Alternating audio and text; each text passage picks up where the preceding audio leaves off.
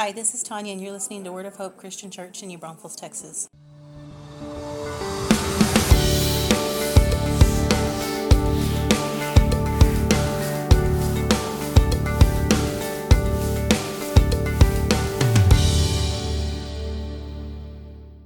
Hi, everyone, and welcome once again. I'm Pastor Tim with Word of Hope Christian Church in New Braunfels, Texas. It's Sunday, July 2nd, and this is your Sunday sermon. Well, my friends, we've come to the end of our sermon series called Getting There. And the whole idea behind this series, as we've been telling you, is that we're looking for ways to make forward progress in our spiritual walk. In other words, we want to become more mature Christians. We started out with part one on Mother's Day with a sermon from Psalm 22, where we found that the psalmist was getting there. He was growing spiritually because his mother set the foundation for his spiritual walk from birth. Then in part two, we looked at Psalm 139, and we saw how the psalmist David grew to see and appreciate just how powerful God's design was for his life and for ours. In part three, we looked at Psalm 42, and we talked about longing for the Lord. We learned that because of what Jesus did for us, we could seek him with everything we have. We should be honest when we can't, force ourselves to remember what is true, and to decide to trust God. Then in part four, we looked at Psalm 32, and we talked about a very difficult topic, forgiveness. But in our journey, we realized that even though we've messed up, we could stabilize our lives and stop dragging that pile of sin around. We learned that there was a better way. We learned about the fruit of forgiveness. In part five, we talked about Psalm 119 and Proverbs 22, verse 28, and we talked about protecting our boundary markers. We found that we need to know exactly where God's boundary markers are and adjust our lives accordingly to be in line with His. And once that happened, we needed to protect those markers. In part six of the series, that was on Father's Day, and we turned to Psalm 128 for wisdom and guidance. We learned that God told earthly fathers He wanted to bless their families, make them strong, and make their homes safe and happy places. And we learned how God does that and what it takes to be a successful father. Last week, in Part 7, we examined what is arguably one of the most well-known psalms in the Bible, Psalm 23. We spent a lot of time talking about the shepherd's provision and how it was personal, that his protection was pervasive, and that his pleasure was paramount. All of that to discover more fully the Lord who leads. Today, in Part 8, we close this series by looking at 2 Chronicles chapter 32, verses 24 to 33, and we're going to talk about a time of testing and a man named Hezekiah. There's a lot to talk about, but as we always do, would you join me in an opening word of prayer? Gracious Heavenly Father, most mighty and high God, we are so honored to be with you today. Thank you for all that have come to hear, to sit at your feet and hear from your word today. God, teach us in this final message on the Getting There series about a time of testing. Lord, we love you and we are grateful for you. In Jesus' name, and everyone said, Amen and amen. There was a man who spoke of one of the most challenging courses he'd had in his college as being a business law class in which the professor gave difficult true and false tests. The man said, "During one of the more exasperating exams, I noticed another student flipping a coin." The professor approached him. "Son, are you guessing on the test?" he said. "No, sir," replied the student. "I'm just checking my answers." I can sure relate to that. When I was in college, it was a fact of life that you'd be given tests. There were essay tests, true and false tests, fill-in-the-blank tests, and multiple-choice tests. I got to the point where I knew which teachers were going to give what kind of test, so I'd study accordingly. The purpose of those tests? Easy, to find out how much I knew, and as well as my classmates.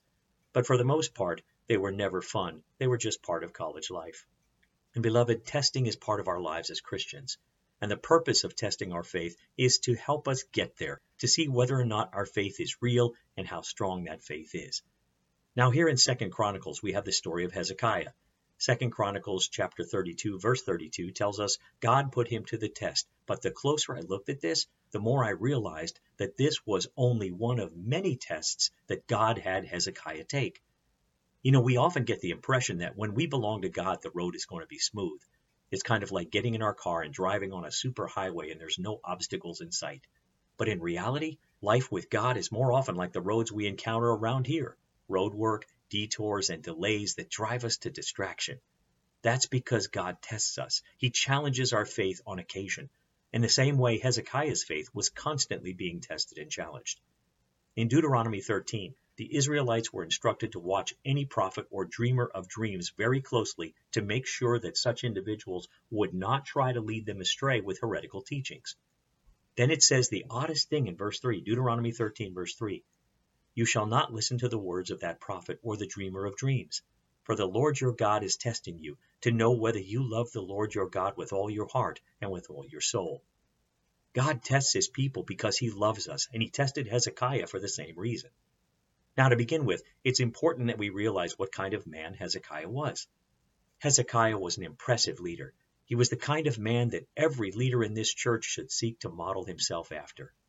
2 Kings 18:3 tells us, He did what was right in the eyes of the Lord according to all that David his father had done.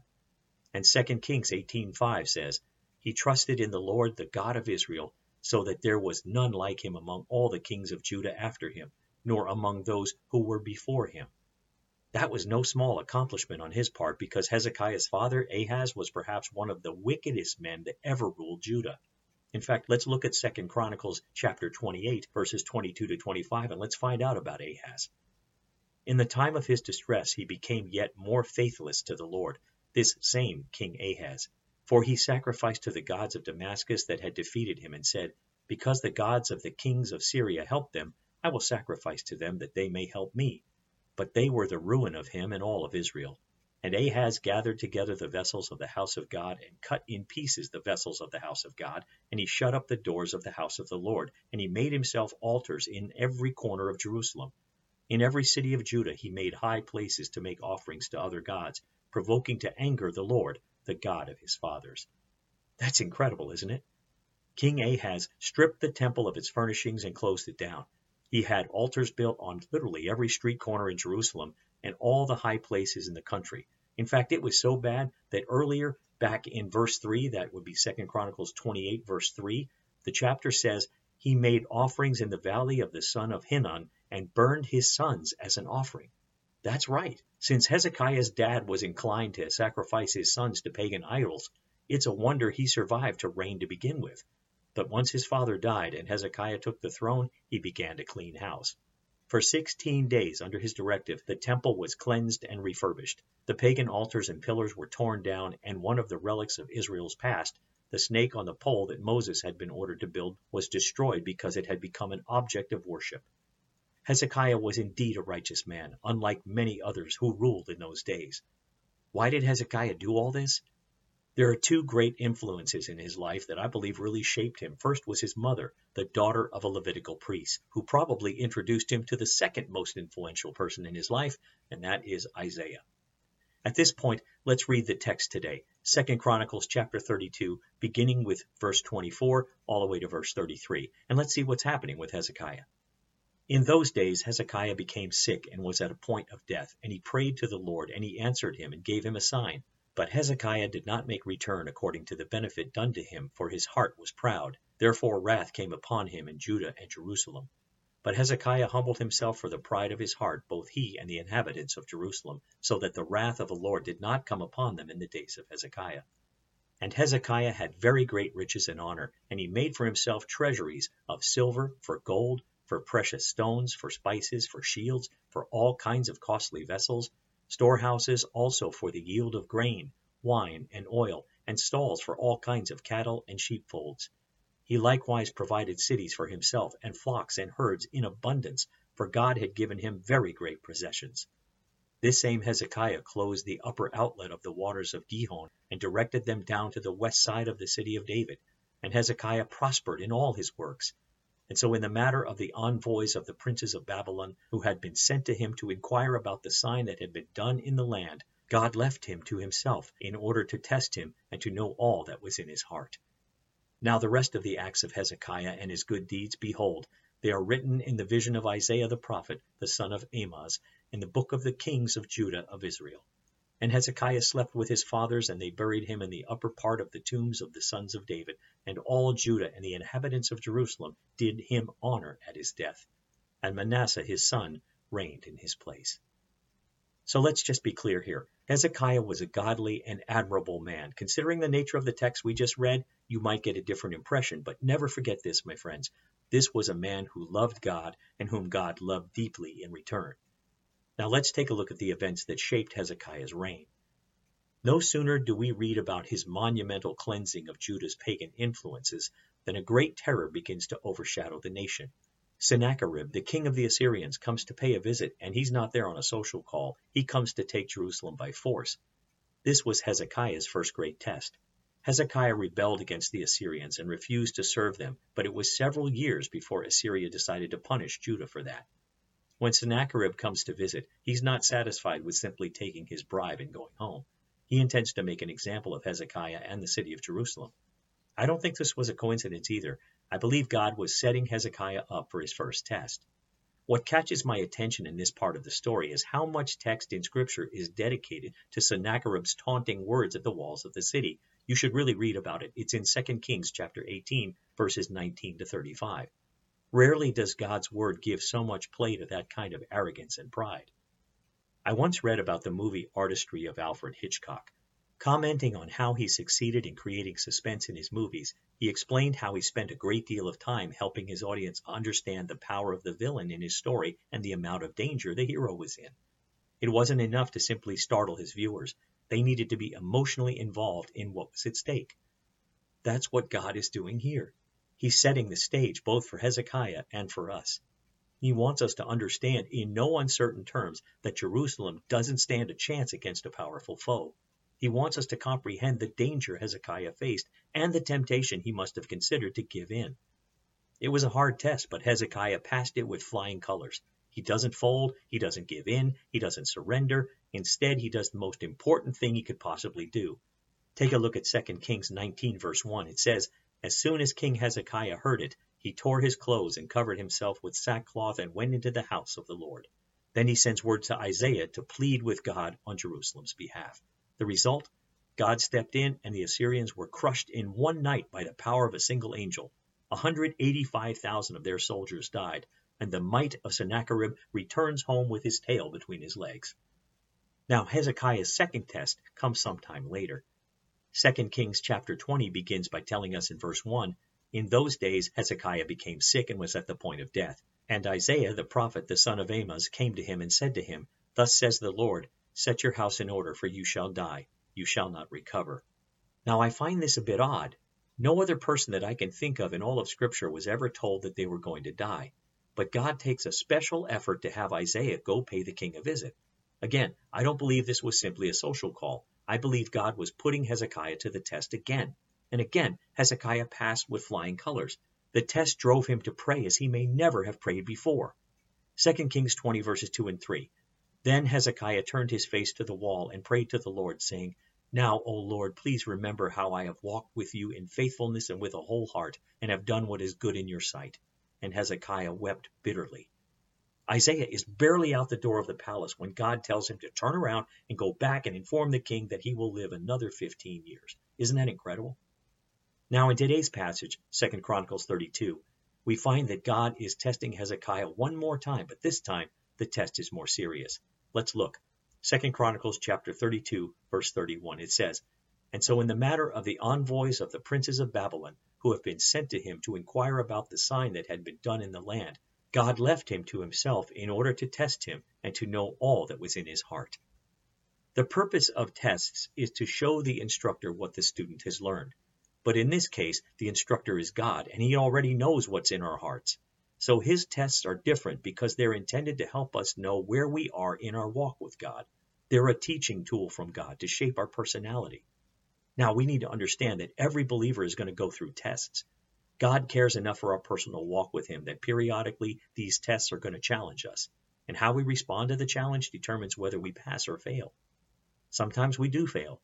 Sometimes we make the wrong decisions. Take heart, my beloved, because many of God's people have made bad decisions and fallen short on their test. An excellent example is Abraham. Abraham is spoken of as the great man of faith. He is the father of those who show faith in their lives. But Abraham didn't always come off that way. For example, when he and his wife went down to Egypt, it was common knowledge that the king there liked pretty women and wasn't always particular about whether they were married or not. If he liked the woman, the husband often died unexpectedly. We pick up the story in Genesis 12, verses 11 to 13.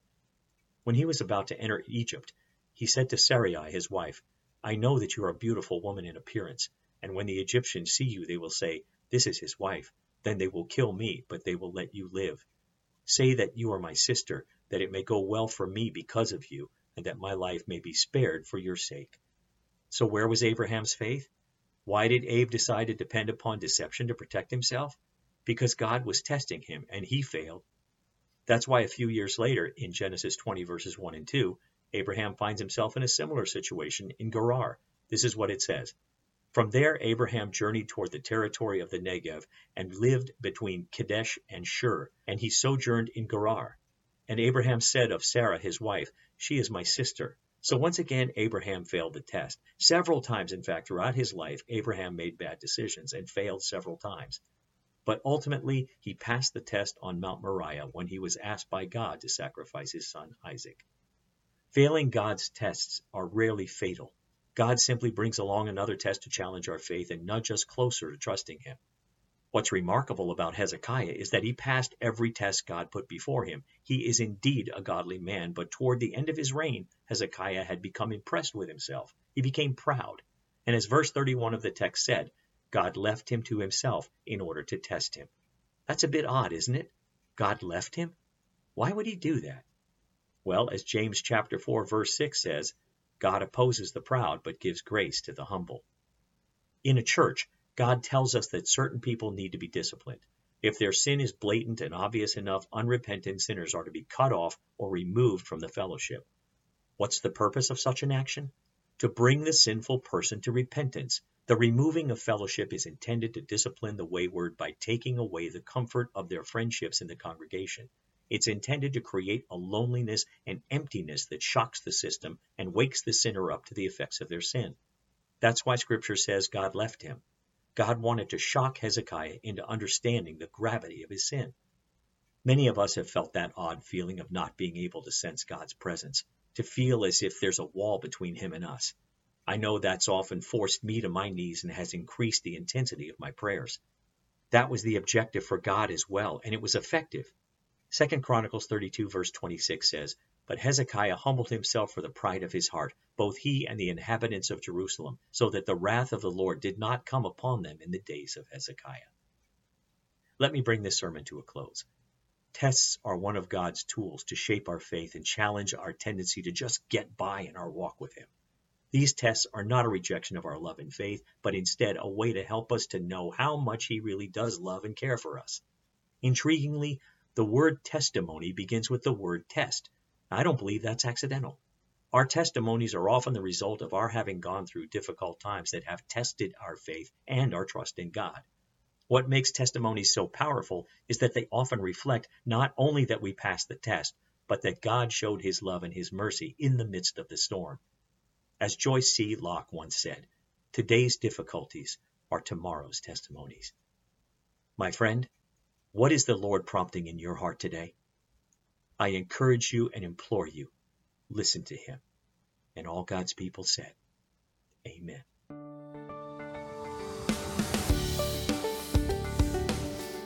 Thanks for listening. Join us again next time for another encouraging message from God's Word. To find out more about our ministry, look us up on the web at www.whccnb.org. Word of Hope Christian Church, real people, a real God, real hope.